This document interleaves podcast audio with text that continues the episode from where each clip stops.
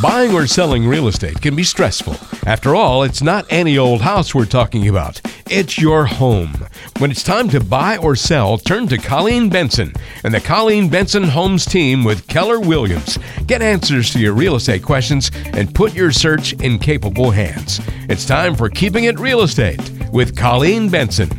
I came across a couple of recent headlines, Colleen. Wanted to get your opinions on these, see if you agree with them or what further insight you can give us as we kind of discuss these in the context of the greater Salem area. I came across an article that was all about lighting. Now, you may kind of say, well, how are we going to make a radio segment about lighting? But I think it'll make sense here. Um, this article pointed out some of the top lighting mistakes in homes. And the first one I thought was, was really poignant. Uh, too many lights in the kitchen that are just like pointing to the floor and not actually highlighting features and workspace areas. And they suggested to do things like under cabinet lighting, well-positioned recessed lights, pendants, and things like that. Oh, I totally agree. And I think lighting is a huge thing to talk about when it comes to important aspects of home showing. Uh, many times I show up to show a house and it's all dark. I'm with my clients running around trying to turn on lights, but the first impression has lost itself when you walk in and the drapes are closed and there's no lights on. It's a real great time as sellers to not be conservative about their electricity. Leave those lights on. It is so important for the showing of your home. And lighting can really richen up anything, like especially when you talk about the kitchen. Under cabinet, I think you can buy them at IKEA. And they're battery operated, and they make the world of difference when you showcase the under cabinet lighting. And people want bright natural light in the kitchen, yet they want a little bit more softer, you know, maybe a dimmer in the dining room. So yes, lighting, accent lighting is, is um, very important in the kitchen. Yeah, I think that's uh, my parents recently redid their kitchen, and when they got the they got the under cabinet, is it like track lighting? Is that the way to yes. describe it? Oh, mm-hmm. It looks really I cool. I have it. I love it. Yeah, it looks really neat. The only problem with it, Walter, is um, I have you know I'll have my fruit bowl or my avocados on the counter, and then I click those lights on, and and, and they're, they throw off some heat. So I always have to remember to move my fruit and veggies because they, You're cooking they go bad too fast.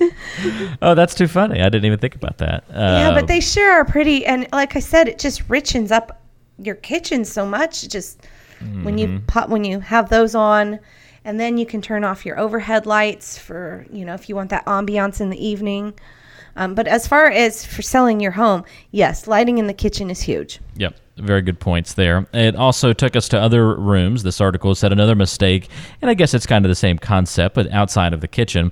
Illuminating like the drywall is a mistake. Instead, focus on lighting details like molding or arches and shelves, and try to find out the neat details in your homes and and and highlight those things as well.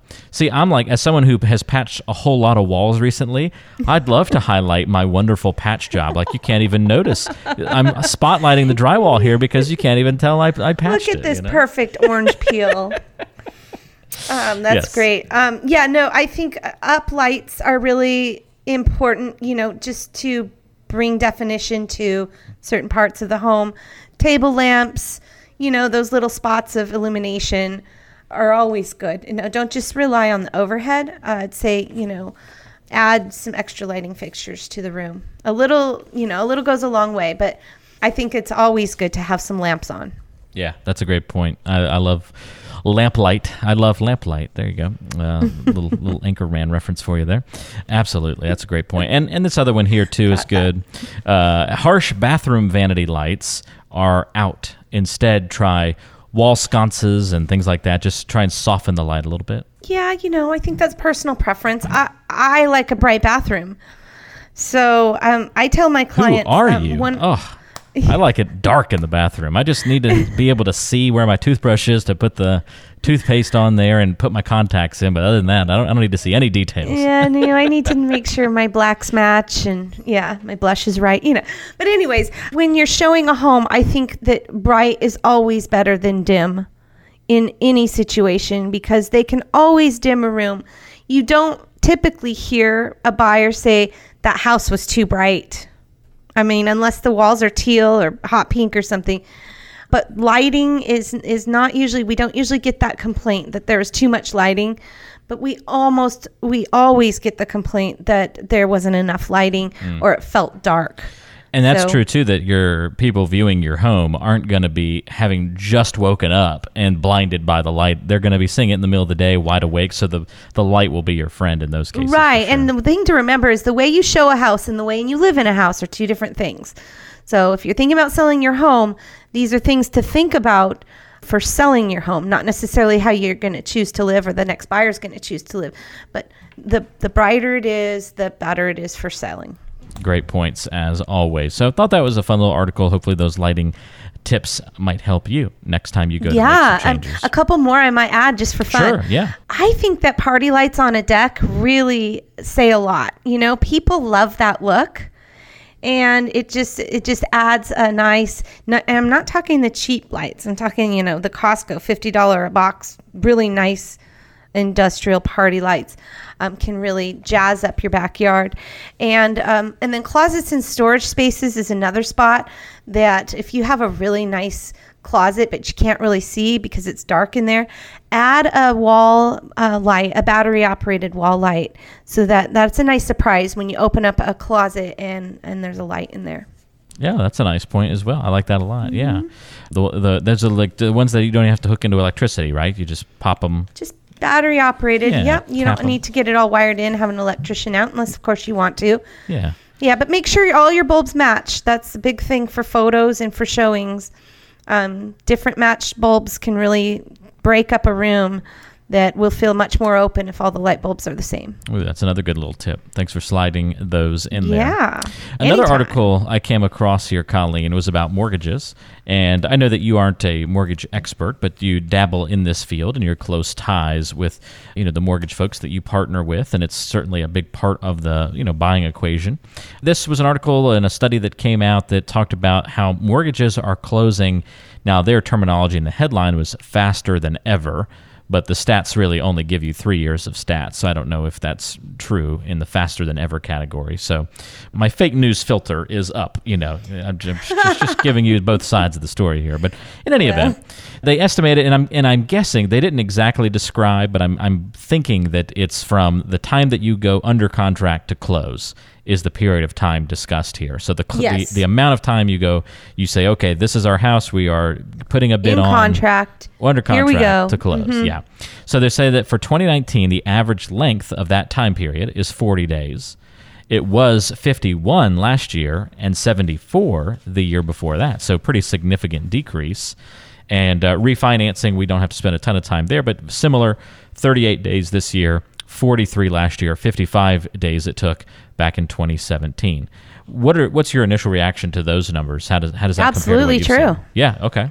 I mean, things are speeding up with technology all around us, and mortgage is just one of those. Now, a mortgage broker that can look at different programs out there for you is always going to get it closed than a large bank. So faster. Did I say that right? It's always going to get closed faster with a mortgage broker than if you go to one of the large banks in, in here.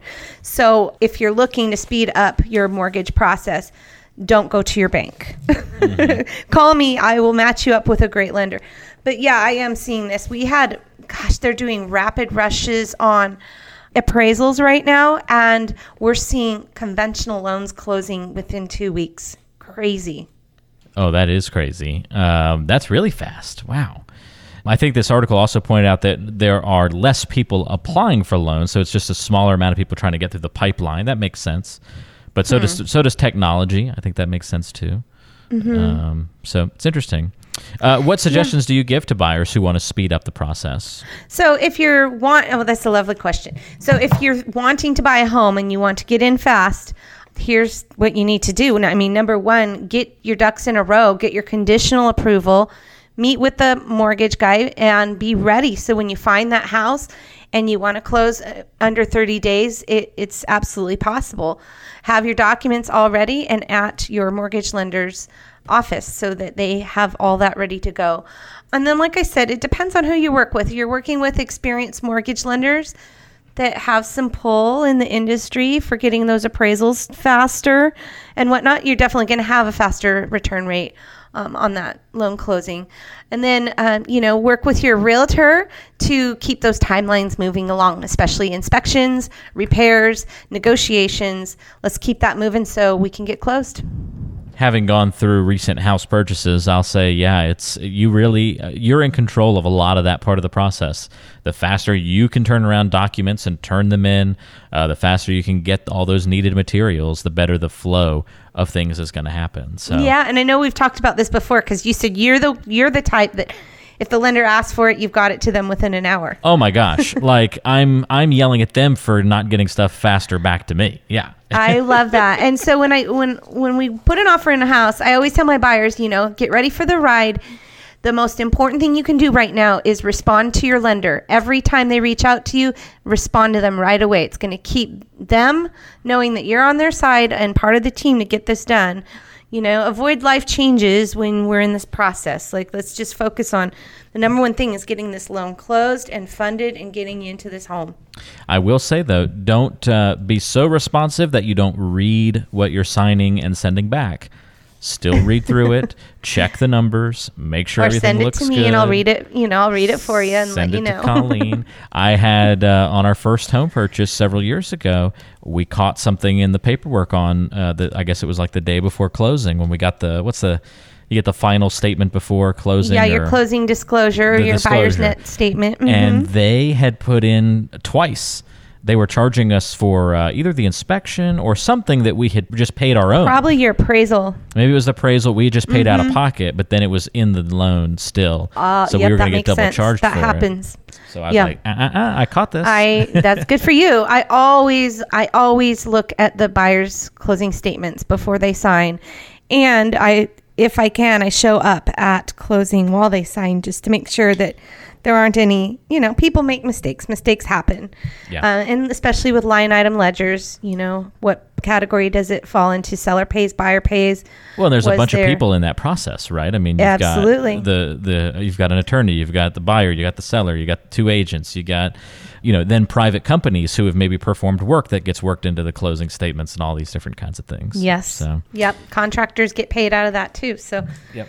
Yeah. Good to be careful as you're looking all that stuff over. So there you go. I thought that was uh, two interesting articles to talk about on today's show. And again, if you want to talk to Colleen about something going on in your life and uh, real estate related, something going on about uh, you know trying to sell a home or buy a home here in, in the near future, if you haven't worked with the Colleen Benson Homes team before, now would be a great time to do that. Give them a call, five oh three, eight three oh, nine four six seven. Again, that's five oh three, eight three oh, nine four six seven. Call or text Colleen at that number to get in touch. And always online at colleen benson homes dot com. We'll talk to you soon right back here on Keeping It Real Estate.